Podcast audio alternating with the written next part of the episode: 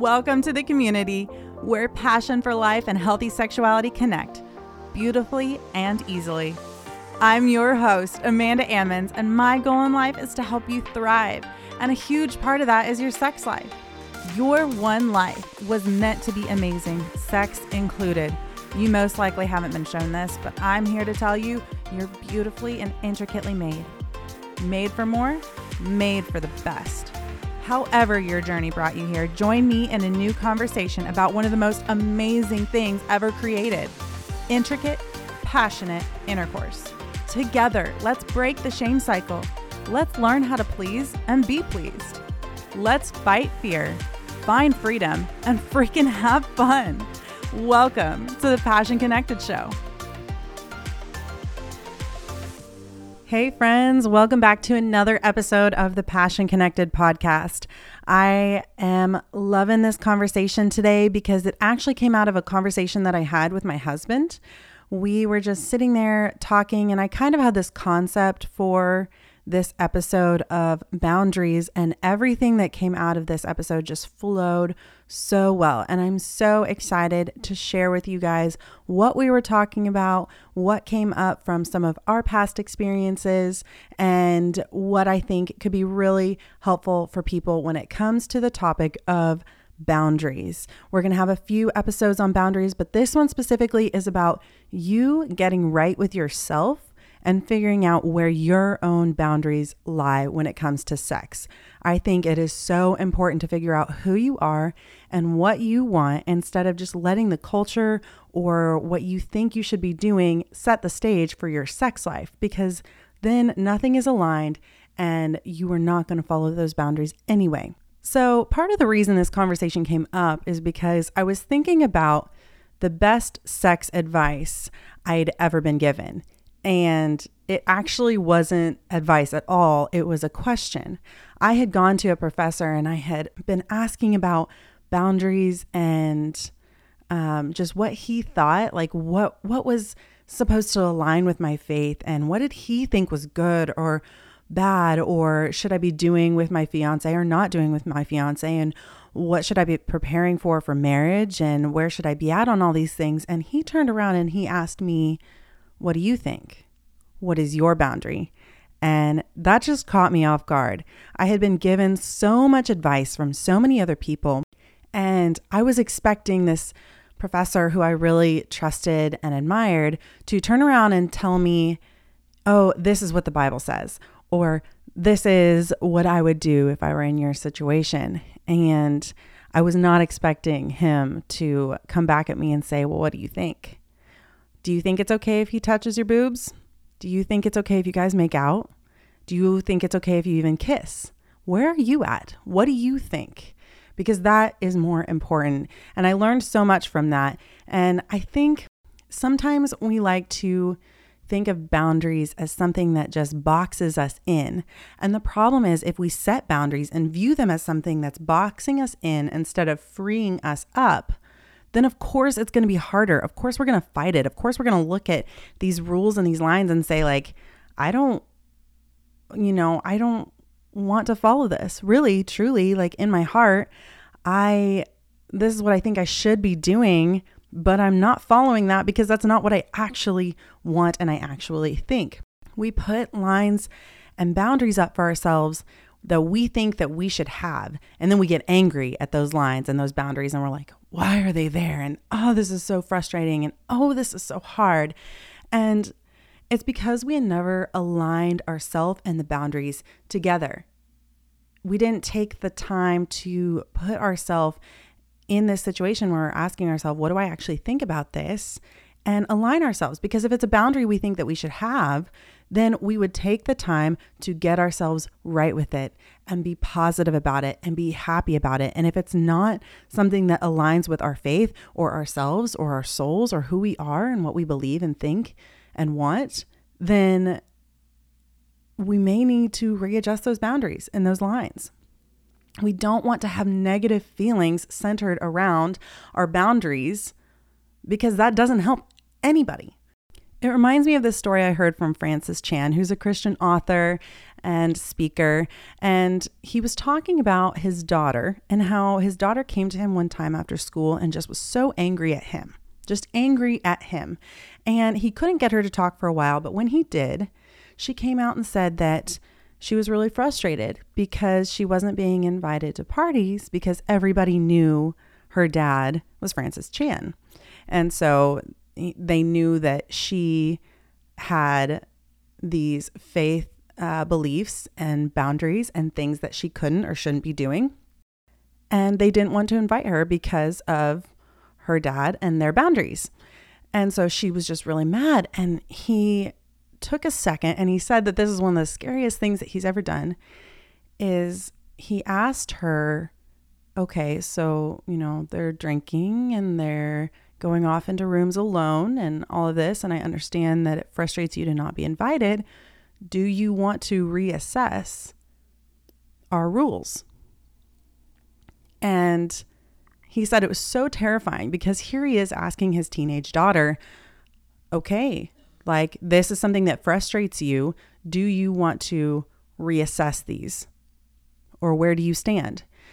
And I was just in awe of this story because I think that it shows how much a parent can work with their children and respect the fact that they are growing into adults. And what was interesting is she ended up thinking about it for a long time and says, "No, actually I I think that the boundaries that we have, the rules that we have are right.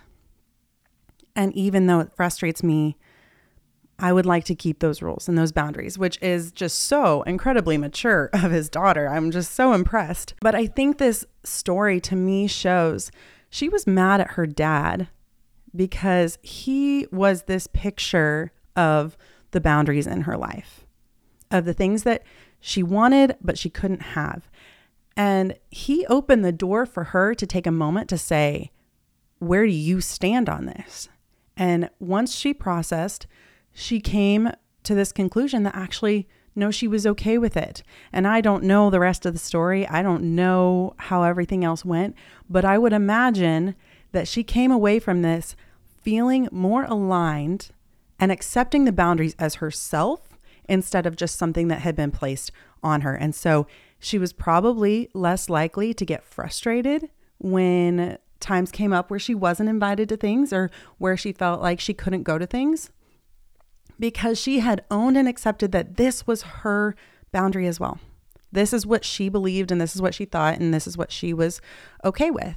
So, I am definitely the kind of person who likes to put hard boundaries on herself. I kind of force myself into specific things. I'm one of those people who says, I'm going to do this. And so I do. And uh, I can say I'm pretty hard on myself. And it means I can also be hard on other people.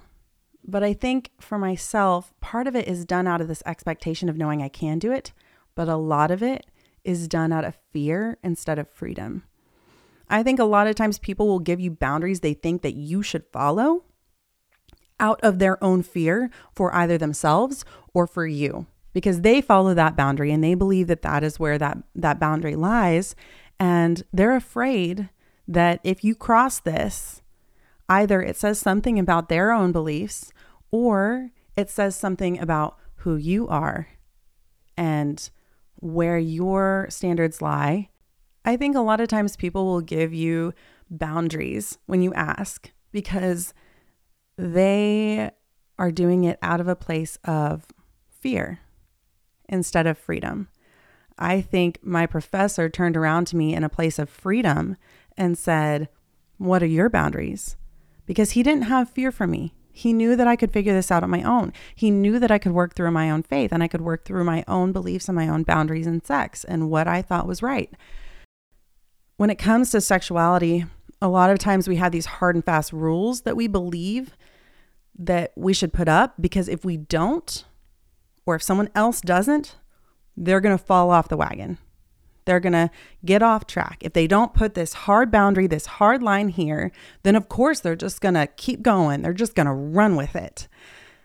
Eh, the problem is, if we haven't sat down and actually thought and opened our minds up to what we think about those boundaries and rules, then we don't know where we stand on them. And if we don't know where we stand on them, then of course we're going to get off track to whatever we think should be there because we haven't actually processed it. When I was dating my husband, we were trying to make rules and lines and boundaries and figure things out. And we made this thing where we said we weren't going to kiss until we got married. And it's a load of crap. It's hilariously, it just didn't fit with us because you're asking two very, very physical touch people. Like, uh, that is our love language. Number one, to not kiss before we get married. We had also kissed other people, and deep down, we were okay with the idea of kissing from before marriage. But why did we make this line? I don't know, because we had stereotypes and standards that we thought that this was the best way to make sure that we were going to have a, a great marriage or we were going to have a great kiss on our wedding day, or it was just going to make sure that if we put this line up, if we didn't kiss, there was no way we were going to go further. But the point of setting up your marriage for success is not setting up boundaries in order to not screw things up. It's setting up personal dreams and visions and boundaries of freedom that go towards the end goal of intimacy.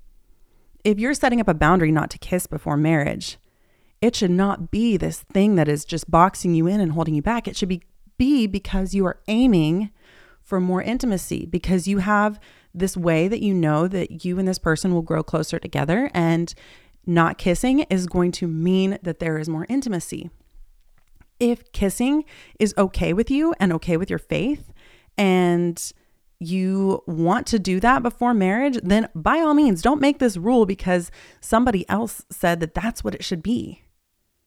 If you believe that you're going to grow closer in intimacy with both your spouse, future spouse, and God, then kiss, please. Please do. And this applies to so many rules and boundaries. I am not going to get on this podcast and tell you do this, don't do that, do this, don't do that. Because I am not you and I don't have your faith. My faith is my own. And we may align things up and we mo- may both believe in Christ and the God of the Bible and scripture, and we may not. We may believe the same God and interpret scripture differently. Do you know how many scriptures are interpreted so differently in the world? It is insane. So, what I'm going to call you to is not set this boundary up or do this or do that or don't do this or don't do that or I'm giving you freedom to just do whatever you want. No, I'm going to tell you figure out who you are. Take that time. It is worth it because if you align yourself with what you actually believe and what you actually think, then you're going to follow and be true to your own self and your faith. For us, Sharing our first kiss while we were dating was so magical for both of us, and it aligned with what we wanted. It aligned with our understanding of scripture, of love, and of intimacy, and it did not ruin anything for marriage. Because I like to ask people about their understanding about healthy sexuality, I get a ton of different versions of what boundaries should look like. And in the end, none of them were helpful to me because I wasn't thinking for myself when that professor asked me what I thought, I went away from that and I took time thinking, what do I think? What do I know from scripture? What do I know about who God has made me to be? And what do I know about my relationship with my boyfriend, fiance, soon to be husband? I really don't think that God is a cookie cutter God. There are basic rules and laws that He's laid out for the benefit of people, but it is not for their restriction. One of the traits I admire most about him is his creativity and his love and his gentleness, and he is willing to work with you. I believe that he works with each and every individual person on a personal level. And I have taken the time to work through exactly what my boundaries are in sex. And in the end, that has led to more intimacy, more love, more freedom. My boundaries that I have, even now in marriage, my boundaries that I have of things I will and won't do, or things that I agree with or don't agree with have given me more freedom, not less, because it is who I am and it is what I am aligned with. It has led me to a closer relationship with the Lord and my husband when I have put time in to figure out what my boundaries are instead of what everyone else's boundaries are. what everyone else is doing, what everyone else thinks about scripture, what everyone else thinks about culture, what everyone else thinks that I should or shouldn't be doing. So, that being said, come away with this with the freedom to go search for yourself. Figure out who you are. Take time to get quiet, get real with yourself, and say, This is what I believe, and this is what I don't believe. Maybe you aren't doing things that you're actually okay with, and you think that it's okay in scripture, and you're ready to take that step. Maybe there are things that you need freedom from. These ideas that, you know, I'm scared of this or I'm hurting with this. Take time to figure out I'm actually, you know, not really okay with what I'm doing right now. And I want to take a step back. Inside of marriage, outside of marriage, it doesn't matter. Look at it for yourself. You can do this. You are running your own life. So take the time to think through it for yourself.